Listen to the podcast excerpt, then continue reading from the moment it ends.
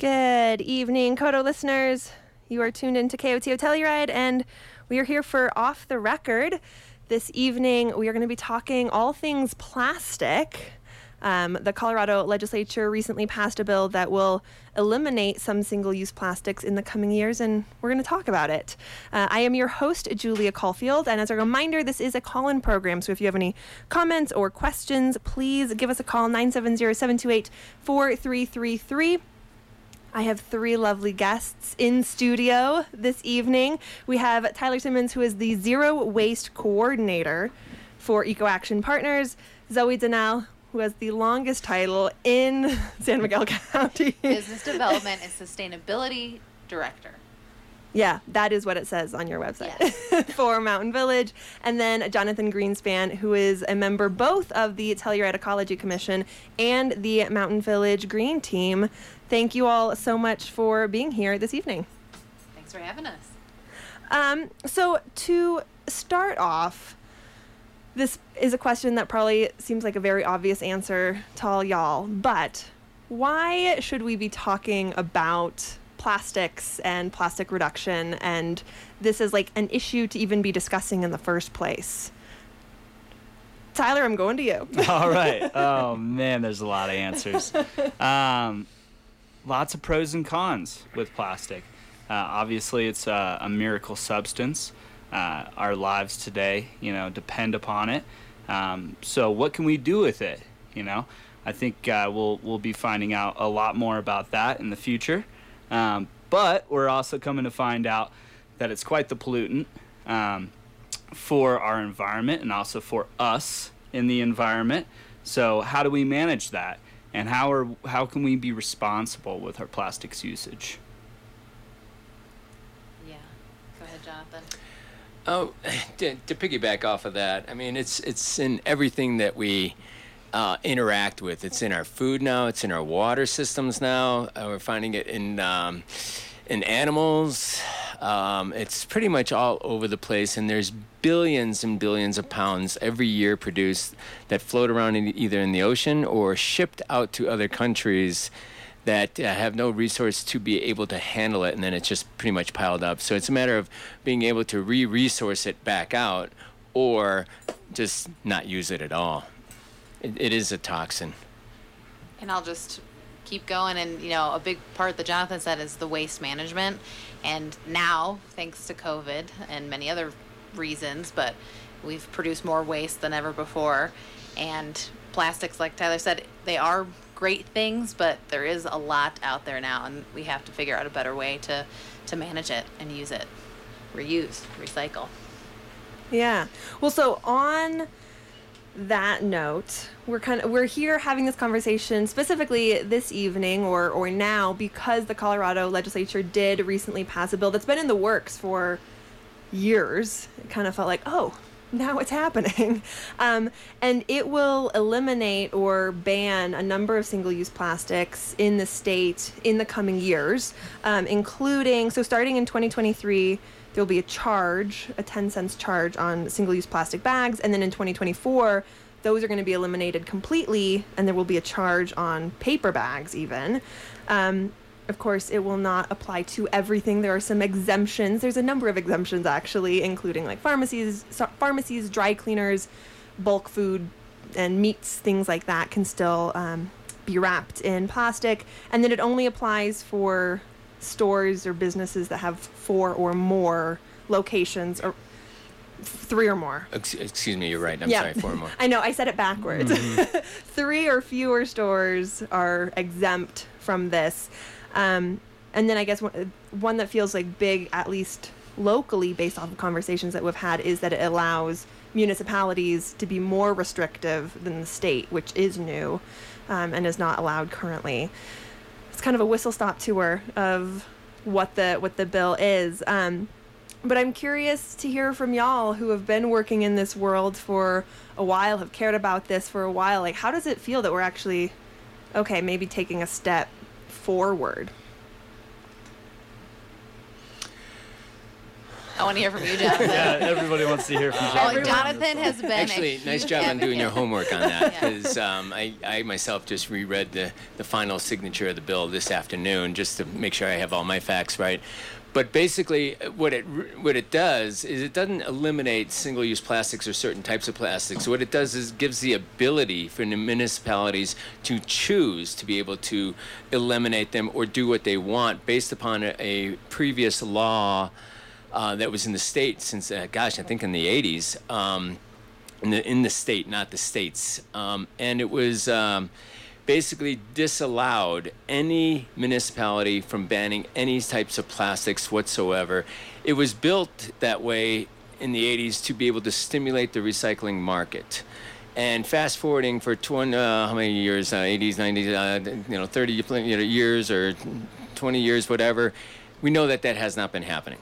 Okay, so this law, which has been in the works for about four years, it lumped a couple uh, uh, law uh, um, bills together, and you you correctly said the uh, pa- paper bag and plastics one. The preemption one was striking that language that disallowed municipalities, and in uh, January uh, twenty-four, elimination of polystyrene containers, clamshells of all s- sorts, which is a big, big step forward. Personally, for us in our smaller communities and other Uh, mountain towns or resort communities, the one that really sticks out and helps us the best is the, the elimination of the preemption law. So now we can choose through all of us, whether it be a a, uh, um, a, a referendum on that, or staff in the two different towns decide to draft something, an ordinance, to put it forward. There's a couple out there that I strongly recommend uh, the modeling after. Is the city of Denver just implemented one, and the city of Berkeley, California, had one for a little while now, and we can go into that a little bit later. But um, nevertheless, those are the big steps that really help us. So single-use plastics, inclusive of the little packets of ketchup, mustards, and things like that.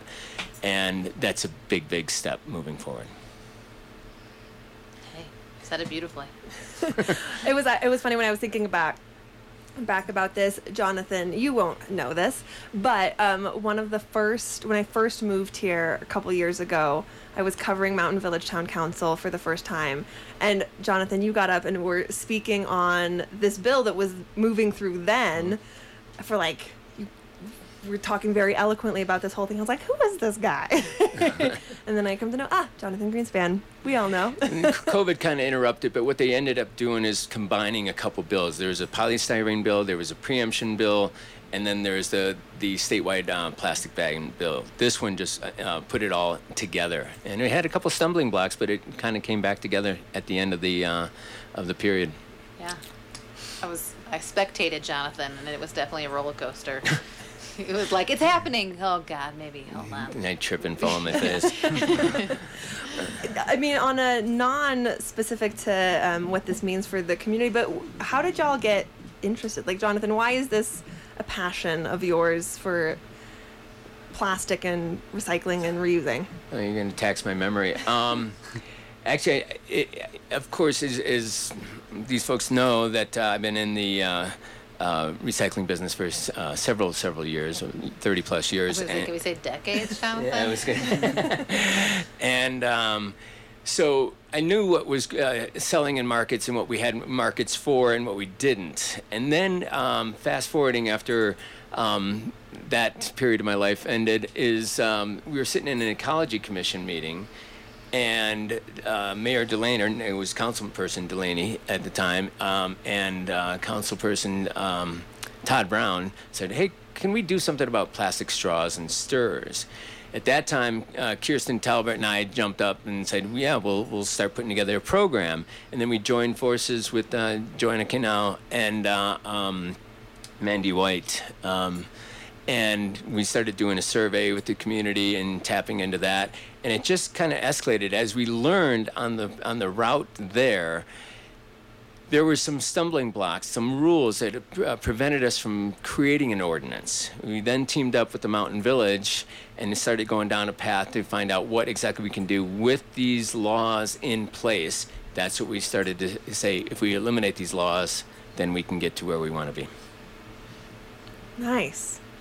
You mentioned... And I do remember you being at that council meeting, by the way. Wow. Look at that go. um, well, so you mentioned, you know, ketchup packets, plastic mm-hmm. straws, all these sorts of things. Obviously, plastic bags, styrofoam containers, these sorts of things.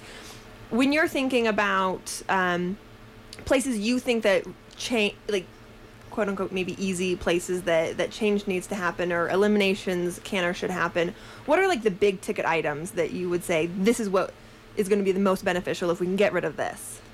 Well, plastic bags, and as Jonathan knows, the takeout containers are huge, and he's working on a solution for that.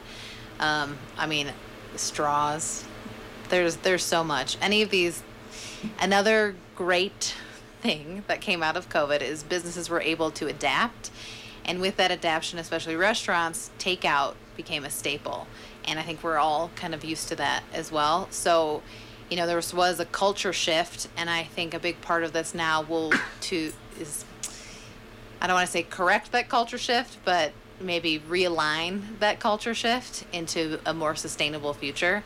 So I think helping with that would be fantastic. Another big part of all of this is, you know, people are always say, oh, it's more expensive to go this route. You know, this was our businesses are going to close if we do this, but it's absolutely not the case. And thanks to rules and regulations like this, um, it's making other businesses make reusables more affordable because the demand is out there. And um, so I'm pretty excited about that. But I think, yeah, our restaurant community is going to, there's a lot of opportunities there.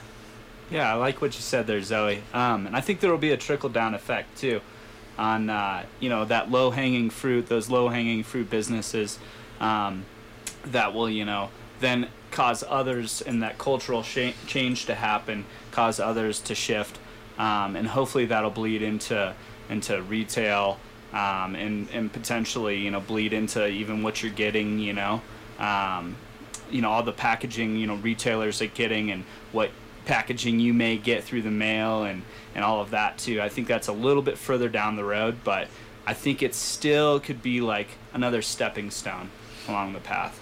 Yeah, I, I one hundred percent agree with that, especially where we live. I mean, how many of us get most of our things shipped in here, and the packaging is big, but there are some great companies out there like Lime Loop and so many others that are have started this long ago that I think will bring us to this next step in our future. I mean, on that note, though, you know, we look at, at least I think, and I'm not seeing necessarily behind the scenes of all these businesses and where they're getting um, products and things like that. But when I think to our communities, it seems like a lot of our businesses kind of are taking these steps already. It's not like we have a huge number of plastic bags floating around our grocery stores or stores of any kind. But then we do get so much shipped in from other places, and so in that regard, having this be something that's local, having something, having this be something that's Colorado, is it actually really making a difference? I I think you'd be surprised actually how many plastic bags are still being given out within our community, and um, I think that there there is kind of like that cultural change is kind of starting to happen, you know, but there's still uh, there's still a bit of. Uh, of work to do on that, and still some conveniences people aren't willing to give up yet. And when it comes to any sustainability effort, moving the needle is the most frustrating thing ever. Jonathan will very much speak to that, but um, but it matters. So I don't think you can ever say it's not worth it, it doesn't make a difference, because as Tyler keeps saying, it's all about culture change. I mean, getting people on board. So you help people, you lead that way here locally, you help it lead in the state, and more and more people are advocating for it because they have had the experience of, oh, this isn't that hard. Wow, my life is actually maybe a little bit better because I um, know that I'm doing my part, and it just kind of trickles down. So I, I think it, it does matter. It's always hard because it takes a lot of work. As again, Jonathan will know, but um, but it's definitely worth it. There's just, you know, you got to look at the, uh, uh, both Tyler and Zoe brought up uh, cultural differences and, and behavioral changes in one way or another. And you got to start, we always look at the retail aspect of things. We go in the store, we can pull off, a, some people pull off a, a case of bottled water or something like that, and they put it in their cart and they take it home, then they don't really realize where it goes next after the consumption of that product. Now, bottled water and things like that, Pepsi, Coke, whatever, things I don't drink very much, but um, they're not single-use plastics at all, because you take the top off, you take a swig, you put the top back on, right there, it's become multiple use. So, but if you look at it, the, the terminus of the product, what, where does it go? And then you start backing into, uh, okay, so it goes into our little blue bin, but where does it go after that? And how far does it go? And then how, where does it end up in market? When you start compiling all that data, you realize, oh, it's really got to change in our small communities before it can change in our larger communities and even statewide, nationwide. So that's that's where you, when, when waste stream, you always start at the very end and you work your way backwards to find out where it's been coming from. Yeah. But uh, just as a footnote, what was it, ten years ago, maybe a little bit longer, we did, uh, the town of Telluride led this, uh, they did the uh, ban on plastic bags. And um, what do we see now? Everybody going in with their own bags. So that cultural behavioral change has already started, as Tyler referred to. So we can just carry it to other things as well. And, you know, we have to remember a big part of our population is the visitor population. And uh, it is, it becomes kind of a fun cultural thing they get to be a part of, but it definitely, you have to think that it carries with them when they go back to wherever they came from.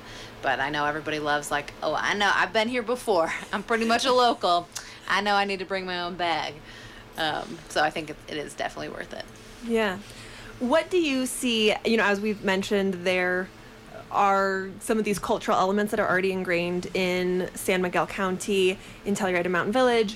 What do you see as some of the, the big shifts that you anticipate for businesses or restaurants or organizations that you think, oh, these are things that they're going to have to tackle, just given the outline of the bill itself, and then especially if the local municipalities decide to take further steps, which both Mountain Village and Telluride have definitely spoken to, that that is something that they would like to do once given the opportunity? I think it's all about timeline. You know, our businesses have a lot of hardships right now, and we don't want to throw another, not this will be a hardship, but, you know, a wrench in their system. Um, but I think we have a strong relationship with all of our businesses. And to Tyler's point, I mean, or whoever said it, we have to give credit to our businesses because they are trying. I mean, a lot of our businesses already are doing a lot to be more compostable or reusable. Um, so it's giving them the tools of easy, like, you're using this, but here's maybe some options you could use and different price points, and building out that toolkit to make it easier for them, um, and giving them enough ample time to make that change without them feeling rushed or pressured, or, you know, we want them to be part of the process and have it be a positive process. Yeah, like Zoe's saying too, uh, kind of holding their hand through it. Uh, and all they have to do is say yes or, or make that little change. Uh, giving them the recommendations absolutely helps. I see it kind of going full throttle, a little bit differently. Um, I think Colorado being one of the first states in the country to do something like this. Of course, Vermont and California have been out there already, and others. But um, I think what you're going to see is the reintroduction of this bill that we just got passed, but more of an accelerator on it, so that we don't have such a long runway of years to come before we activate it. As these guys were just talking about, a lot of our businesses have already done, worked hard at making an adjustment. And as I talked with a lot of legislators in Denver, and and asked, we're ready to go. Why can't we just pull the trigger on this? So if those those things fall in place for future legislative uh, sessions, then all of a sudden you're going to see uh, more activity from the mountain towns and resort towns and even smaller towns that want to participate that. Yeah. Um, kind of in those ways that businesses have already been successful, and ooh, we're getting a call. I'm going to have y'all pop those headphones on. Hi, you're live on K O T O. Hey, uh, turn off the radio. Uh, you know, Jonathan's uh, position on the town of Telluride Ecology Commission, uh, the one uh, regional seat, um, I think that's quite unique, um, and there's a bit of leverage there regionally, uh, you know, between the town of Mountain Village and the town of Telluride. Uh, I guess this is maybe a little bit of a political ecology. I don't know if you want to broaden your jurisdiction to, to include that under the term of, of ecology, but uh, you know, what can we do to coordinate uh, between the town of Telluride and Mountain Village, and what sort of um, further restrictions would you think would be the place to start? Thank you. Thanks for your question. Thanks, Doug. Um, it is fantastic to always collaborate. You know, to your point, you want to be efficient and effective, and we've had many conversations of how this needs to be a regional effort. You know, it won't make any sense if we have someone coming down here in Telluride with one expectation and going up to Mountain Village, and it's a whole different scenario. So for uh, the purpose of a culture shift and the purpose of really making this region um, take a step forward, we definitely have to do it collaboratively. And so those conversations have already happened. Um, the town has recently hired a new environmental efficiencies and grant coordinator. Her name's Lauren McDivitt. She'll be working closely with Karen, um, with the town of Telluride, and both the Green Team and the Ecology Commission um, will work collaboratively on this. So um, those conversations have already begun, and we'll make sure to maintain that spirit as we move forward. Um, so Zoe's exactly right. I mean, we, we cannot go over the gondola and have a different set of rules over there. It has to be a regional effort. Uh, but taking it another step forward, uh, when the it was this bill was going through the the state house, uh, and they dropped the preemption language. Uh, a few of us got together and got all the mayors, uh, most of the mayors, not all the mayors, most of the mayors together, and, or. Uh, respected parties in the towns, and started pushing for that preemption language to get put back in the bill, and the Senate did that, and then it ultimately ended up on Polis's desk. But the point being is, taking the next steps, what we're doing right now is um, we're not necessarily doing this as, as a um, The, the town of Telluride or the town of Mountain Village doing this, but uh, the organizations are doing this. They're getting the town of Aspen, the city of Aspen, Uh, town of Avon, Vale, Steamboat, Crested Butte, hopefully town of Telluride and, and Mountain Village and others, to launch a program that's a stepping stone to get to the next level of not banning them, because that's against the law, okay, until for three more years, but systematically eliminating them through a marketing campaign or a public notice. I haven't had a chance to talk with Zoe about this yet, so this is new to her. On air is the perfect time. Right, I was going to say, you can but, have that conversation uh, right now. Nevertheless, uh, we've had some lengthy conversations with the mayor of Aspen, and we're we're hoping to um, launch this all on the same date. Uh, we don't have a date specific, but we're hoping before the uh, ski season starts. And so I just think that puts um, something credible in the, in, the, in the communities as they're banding together to get this pushed through. They got it pushed through as a group. They're going to get it pushed through as a notoriety next. On that, I mean, can you give a little bit of a, a preview of, like, when you think about these stepping stones of recognizing that municipalities can't ban plastic bags or more plastic for another three years from now, what do you see as some of those stepping stones to essentially say, hey, ban or not, we're going to get us to that point by the time we're even eligible to? uh, as my colleagues look at me, um, I think that that's a great question. That's that's a really good question, and the stepping stones are, are kind of parallel uh, in, in this. Uh, one, I think we need to uh, adopt a similar law, if not identical laws, to the city of Berkeley, California, and the and the um, city of Denver that just activated theirs like last month, maybe two months ago, whatever. And that that law uh, states that um, businesses that have plastics of certain type are no longer allowed to just automatically put it in the bags of the to-go containers or drop it on their tables and and things like that. They would ha- the the customer would have to ask purposely. Now, if you think about the psychology of all that, when you pick up a to-go thing, typically, not always, you don't put it on your lap, drive your car, and try to scoop it in. Yes, people do that, but it's um. I do that. That's um. But uh, theoretically, you take it back to your house, right. You either put it on another plate or you, at your office or whatever. So uh, typically, a lot of communities, and we can help people do this, is some sort of utensils. You leave it at work. Okay, so you only need this item versus the bag, the single go, single-use plastics, everything else that some places just take handfuls of that stuff and toss it in the bag. The second thing we can do is activate a reusable program. That makes a lot of sense for our restaurants here.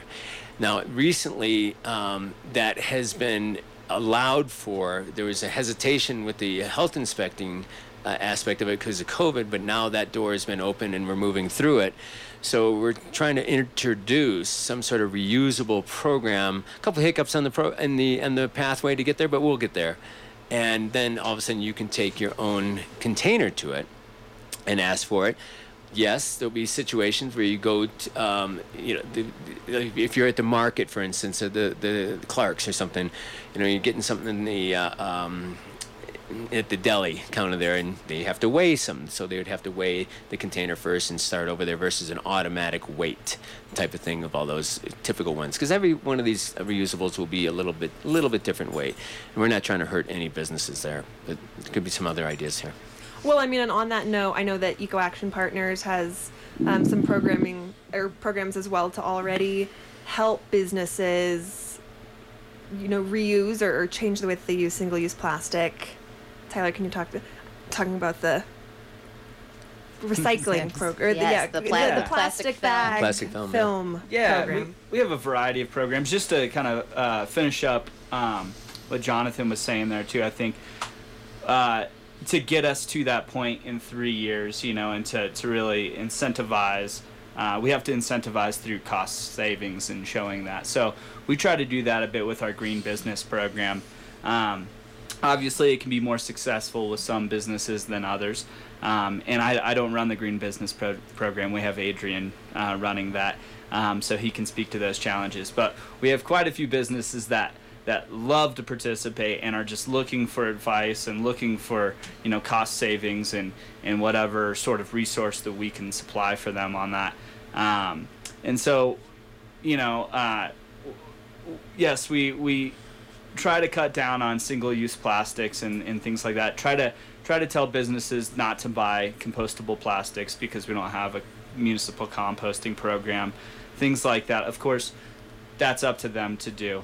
Um, but uh, but also we try to get businesses um, uh, to participate um, if they receive, like retail businesses um, such as Jagged Edge, they receive all of their jackets and shoes and all the different things in individual plastic bags. Um, so with the help of Jake Neese, who's now a Kearney County Commissioner in Ouray County, um, uh, we started a plastic bag upcycling program through Trex.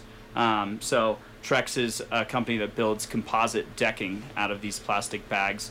Uh, you'll see their bins at city markets. You'll see them, you know, at Targets. You'll see them all over the place. Um, but that's just another resource for businesses that are receiving all of those plastics. Jagged was already spending, you know, one hundred dollars or one hundred dollars or more sending all of their plastic film to Denver to do all of this. So opening up those pathways locally um, is helping our local businesses. Um, and it's just a stepping stone still. There's there's a lot more that could be done. I mean, on that note, you earlier were speaking to how obviously we can try and eliminate what we're using or use less of, but there's also a lot of plastic that is just already in the world that we have to kind of figure out something to do with. What are some of the things? This upcycling program is definitely a piece of that, but what are what are ways that folks or businesses we can look towards, okay, we have these things now, what do we do with them so they're not going into the water stream and hurting the environment more than they already are? Well, that's a tough one, um, and Jonathan uh, was speaking a little bit on uh, addressing this plastics problem uh, from the end market back to where it starts, um, and that's a great way of mapping it all out, of course, but um, we are absolutely told, and we, we believe that it is our responsibility to deal with these plastics that are created, you know, that we are consuming, um, but I think really the major push uh, solutions wise is, is to go after um, the corporations and, and their sort of incentives to just keep producing uh, and to hopefully, you know, get some responsibility going on there. Now that may be a lofty goal, but um, I think that's the, the best way to answer that in the big picture. And it is fun to have Jonathan here because, yeah. um, you know, to your point, you said, you know, we have all of these things that we already have. So it's not even like about stopping it or um, whatnot. And he actually was in the recycle industry, so knows how it is. So it's it's incentivizing those recycling industries to make it worth their while to recycle a lot of these pieces, because we're falling behind on that, and it's becoming less and less, uh, I'm not even gonna say lucrative because it's not lucrative, but the incentive is, is dwindling away. So to, you know, broaden what um, they can get money on of what they recycle, and to to make sure they are continue to be incentivized to do that. I mean, to his point, like it gets shipped off to China or whatnot because no one's going to take it here. And then by the time it gets to China, no one wants it there either. So we have to figure out a, a better way um, for people to want to be part of that industry. Yeah, uh, take electronics recycling. Um, I don't know how many years this has been going on, but um, I know that uh, the federal government or the state governments, I'm not quite sure, have incentivized um, for veterans to get in to that, and they've given them money to start their own recycling businesses. Um, and so you'll find that veterans are usually, or really the only people I've interacted with when I've uh, talked with electronics recyclers. I think what you're going to see, in addition to what's been talked about, there's some technologies that are out there that are converting plastics, for instance, into a product of some sort besides the reuse of um, back into uh, P E T bottles or something like that. There's an individual in, um, oh gosh, uh, Southeast Asia, I forgot, I feel like it's the Philippines, but I'm it could be one of the other countries there that have figured out a way to make pavers out of it, uh, stone pavers. So she's been on a quest and successfully doing it, providing pavers for her uh, country all over the place, her villages and whatnot. Now, they have their monumental own pile out there, but what's really coming down the line that's going to help all of this is E P R, Extended Producer Responsibility. And so there is currently, um, I'm affiliated with Recycle Colorado and their policy committee currently, and there's three bills that are going to be introduced for the twenty-two legislative season. And E P R, if it can make it out of the policy committee, and it's looking pretty strong, um, will provide for that in the next few years, starting on the Front Range, merging over, which means that the, the infrastructure of getting a, a system in place there is every community will have to have some sort of drop-off or collection system to th- that it goes back. Now, E P R systems, just so everybody knows, is a cost that is passed on to the consumer one hundred percent of the time. But it, it if it provides the peace of mind that it, it's the the end use product is being taken care of in the proper way, then maybe that's what has to happen. But E P R, uh, keep an eye on it. It's it's coming, and um, and I don't think necessarily just statewide. It, it's there's a big strong push uh, uh, towards uh, companies, their shipping companies like Amazon and other uh, shipping companies, uh, but they also are at the. Um, Samsung and Vizio and, and uh, Hewlett-Packard's and every other bus- business that makes electronics to Coke and Pepsi and other bottler companies as well. Yeah. Um, as a reminder to listeners, you are tuned into K O T O Telluride. We're talking about plastic on Off the Record um, this evening. If you have a question or comment, give us a call, nine seven zero, seven two eight, four three three three. Tyler, you mentioned compostable plastic, and I feel like a lot of people in our area, in our region, we, we like we want to do the right thing, right? We want to like take steps to make to do our part, and then you see things like a compostable plastic and you're like, awesome, that's something that's good. But then, you know, you're saying that's not actually necessarily getting to the end result that we want. And so for those of us just walking around who aren't necessarily making decisions on where we're ordering bulk things for a restaurant or business or whatever that might be, and who are trying to do what's right, but it's kind of overwhelming sometimes, like what should folks either be looking for or avoiding? whether it seems like, oh, that might be a good thing, but it's actually not helping. Yeah, that's tough. It depends on where you are. It depends on where you're receiving or where you may be uh, dropping off um, the waste um, or your cup or whatever you may have. Uh, for the festivals here in Telluride, um, we do uh, have a contract with an industrial composter. So uh, unfortunately, all of that uh, compost will go miles away um, over to like Austin, Colorado, which is near Delta.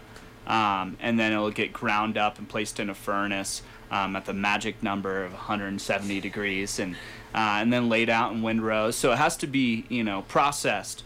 Uh, and when you see uh, here in Telluride, we don't have, you know, municipal composting. So when you see, um, you know, uh, a compostable cup, you know, that's given to you at a coffee shop or something like that. And it's really not that the the business isn't trying to do the right thing, and they're they're spending more money on uh, what seems to be the right thing, um, but it, it's not recyclable. It ends up just going to the landfill, um, and it doesn't break down um, within, you know, a, a good amount of time.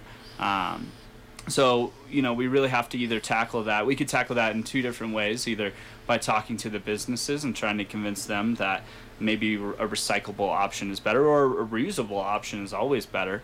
Um, obviously, in, in our current situation with the pandemic, it's pretty tough to do that uh, for some businesses. But um, or um, or you go uh, to the government, you go uh, in hopefully to b- local businesses. We we almost had a municipal composting program come online um, a year or two ago, I believe it was, and uh, and that's. That's been in the works, um, three X M. Um, I'm not quite sure where we're at on that, but um, but yeah, uh, we either need to provide that resource for the consumers, or we need to, to hit it at the source and, and try to make sure that those plastics don't end up here. But it's all about education, of course. Um, so it's the Motz brothers with three X M in Olathe. And so although that feels like a regional composting facility, it's still not truly as regional as you'd like it to be.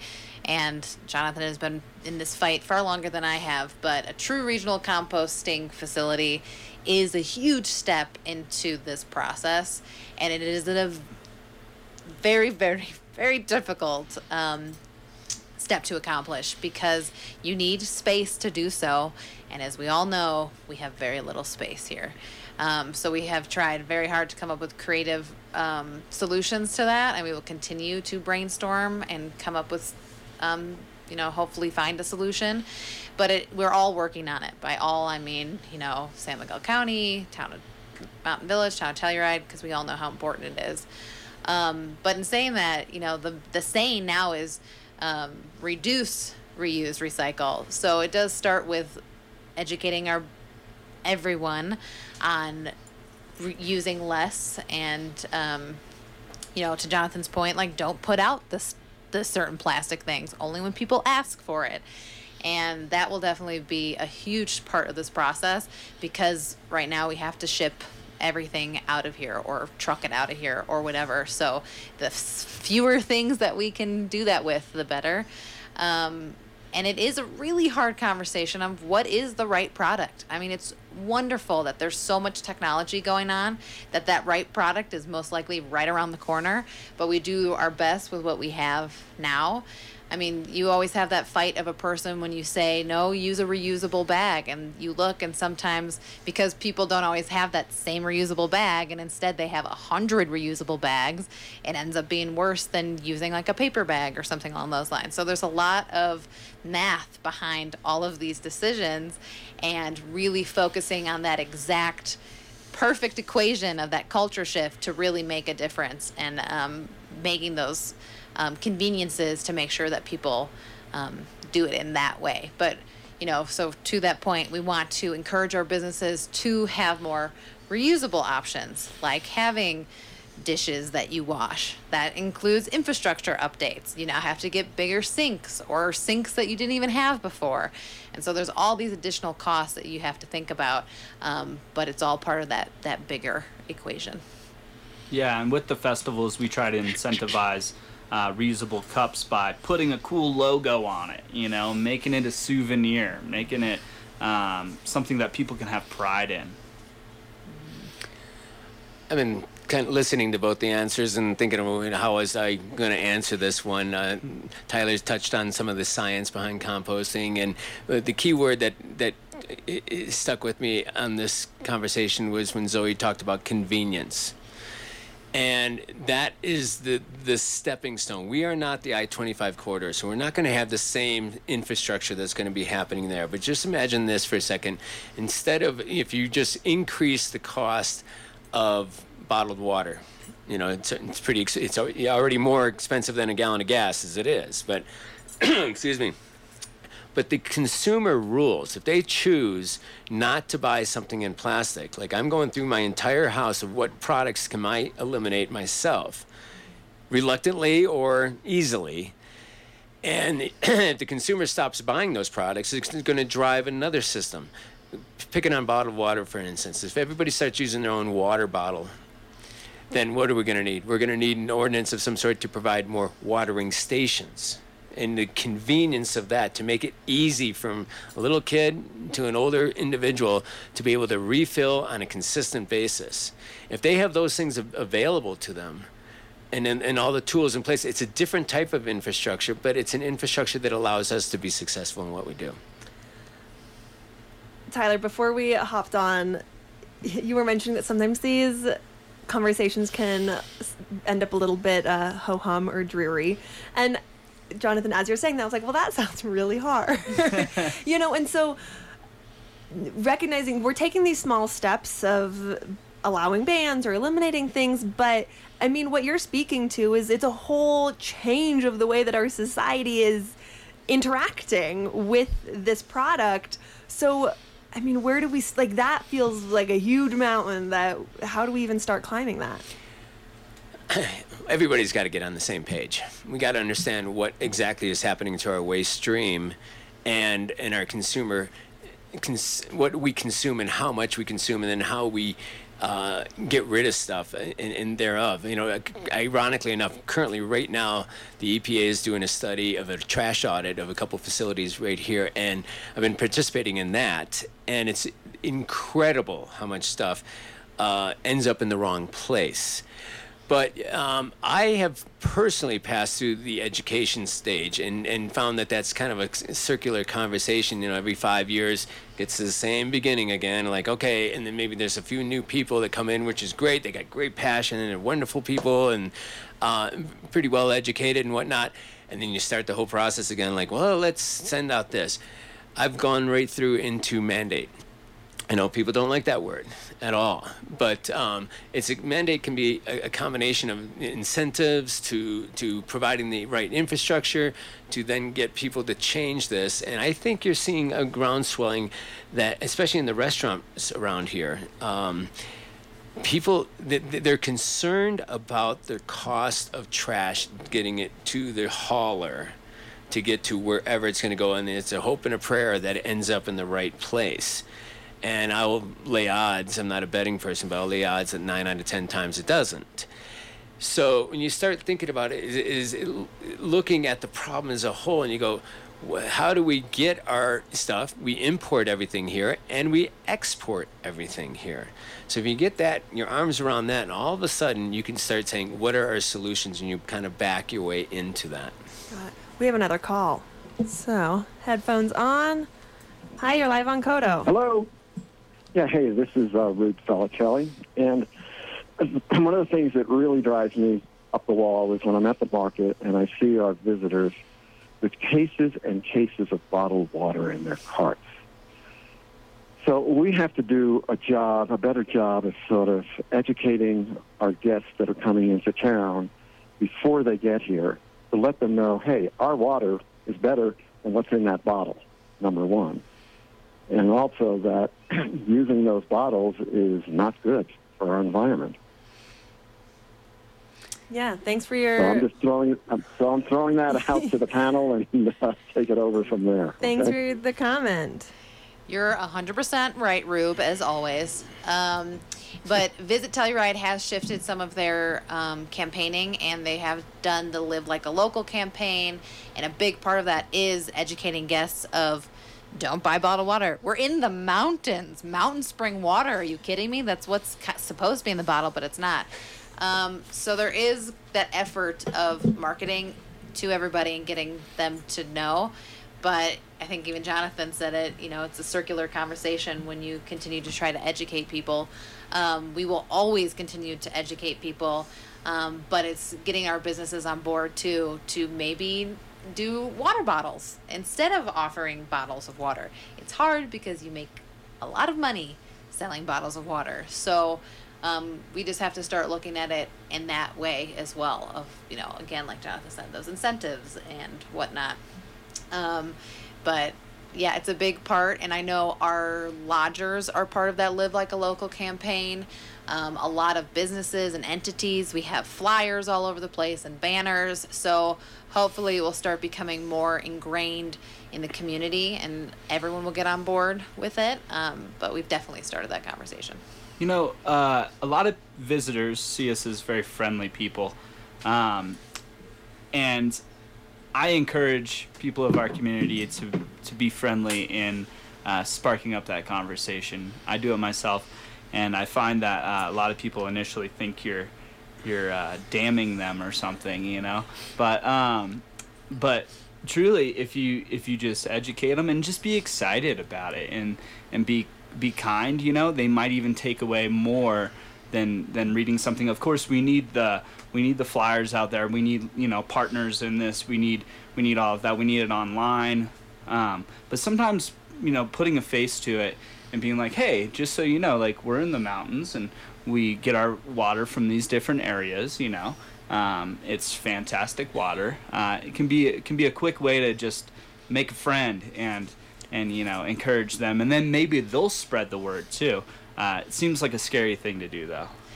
Yeah, I'm it just does. kidding. Talking to someone else. we don't talk to we don't talk to strangers here in Telluride. That never happens. I thought we were friendly I think, people. I think my three-year-old has already learned just talk to strangers. It's fine. Everyone does it.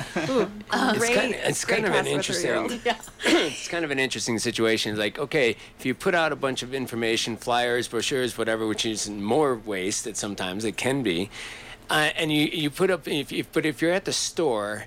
And you put on the shelf the, the bottled water, and you put a sign right next to it and says, to recycle this material, it's going to cost the town of Telluride or town of Mountain Village X because of the, the distances, and they hit it right in the impact, right at their uh, source of purchase uh, at that point. Then, if you know, like I mentioned a few minutes ago, and Rube, you're right. I mean, not only do they buy all these bottled waters, but they leave them half drank on benches and the gondola and other locations, and they just leave them, and they don't even finish them. So, but if you say all of a sudden the bottled water and the fee goes for the recycling of that stuff, versus or to make the incentive work and saying, okay, if you buy this, X amount of this percentage of this money will go into the town of Mountain Village or town of Telluride, and all of a sudden you can buy water bottles for all your guests mm-hmm. that come in here.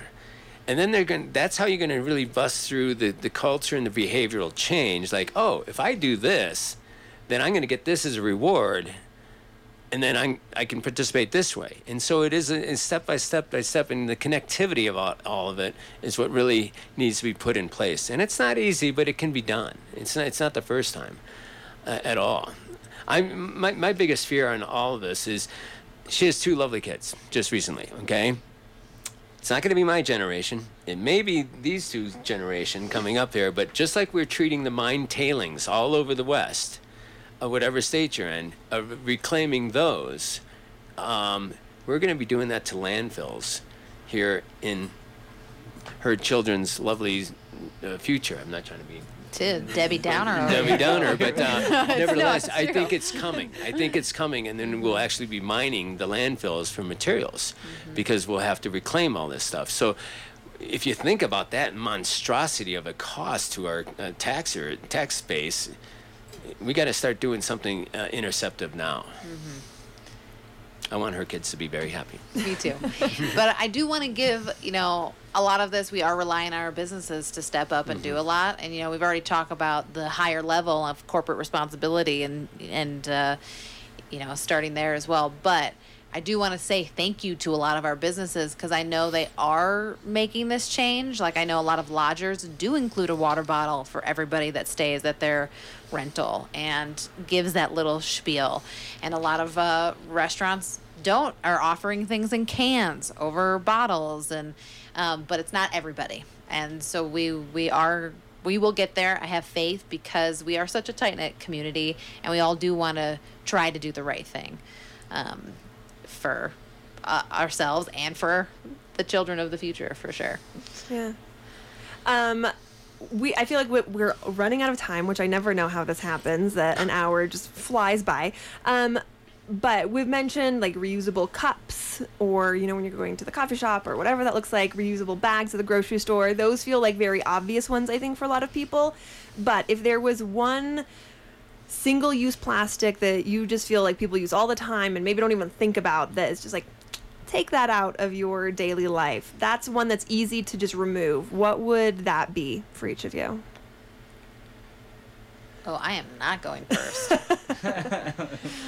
Oh, I've already eliminated a lot. Um, well, Jonathan, you mentioned that. What are some of the things that you have? I've el- I, I don't use straws. I don't use stirs. I don't use, um, you know, the little swords. Um, you know, I, I don't have, my cocktail is not that. So I don't use that stuff.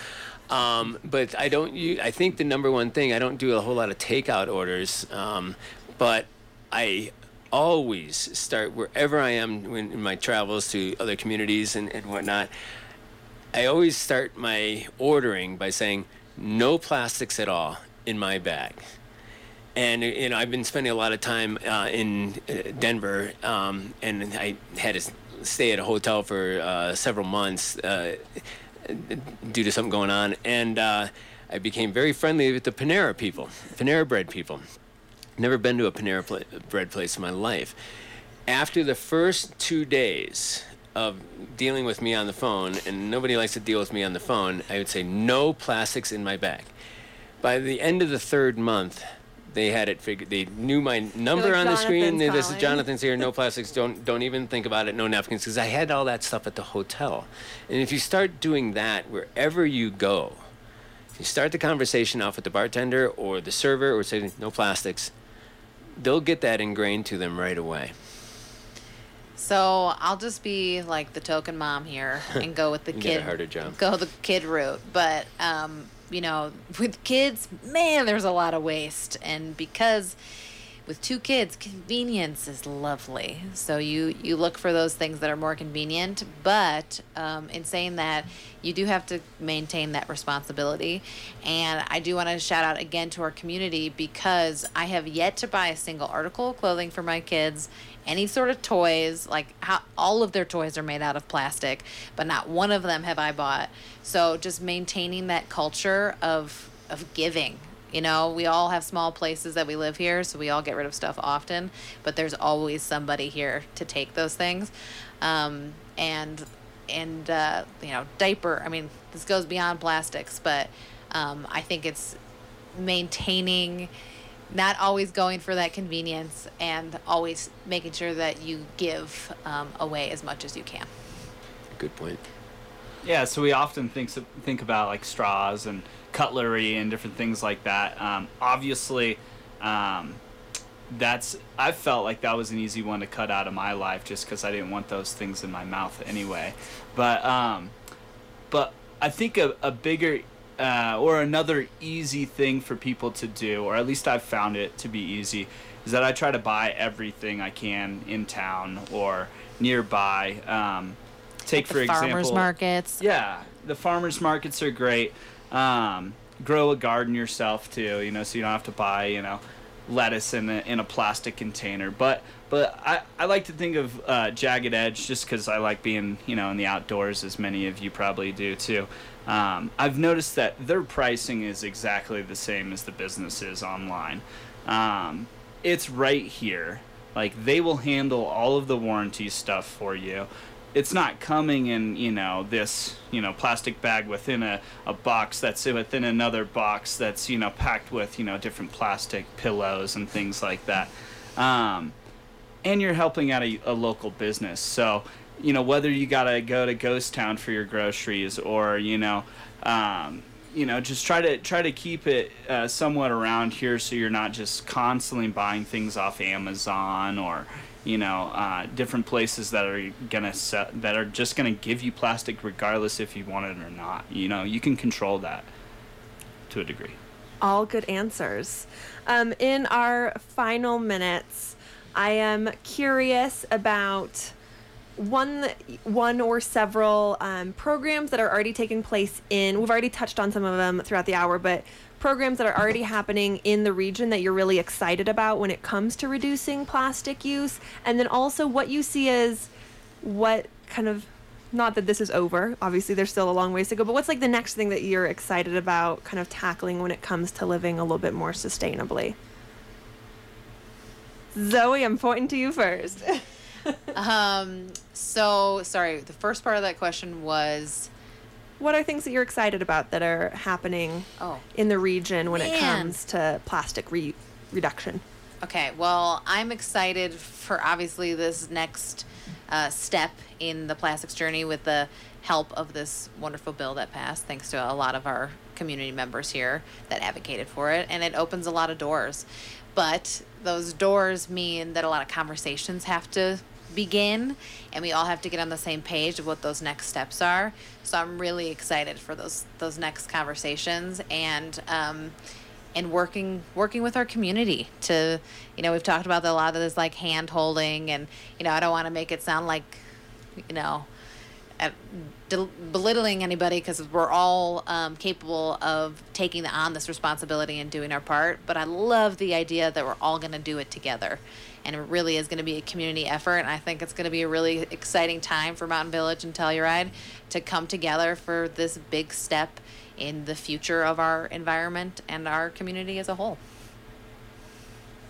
Uh, yeah, we've got a few programs at EcoAction Partners Uh, that I'm I'm excited about. One is that plastics uh, plastic film upcycling program that I was talking about earlier, um, and that's just been exploding and expanding. It's been wild. Um, it's kind of tough to keep up with sometimes, but we're we've expanded it to Ridgeway um, over the last six months. We're we're hoping to go to Norwood soon.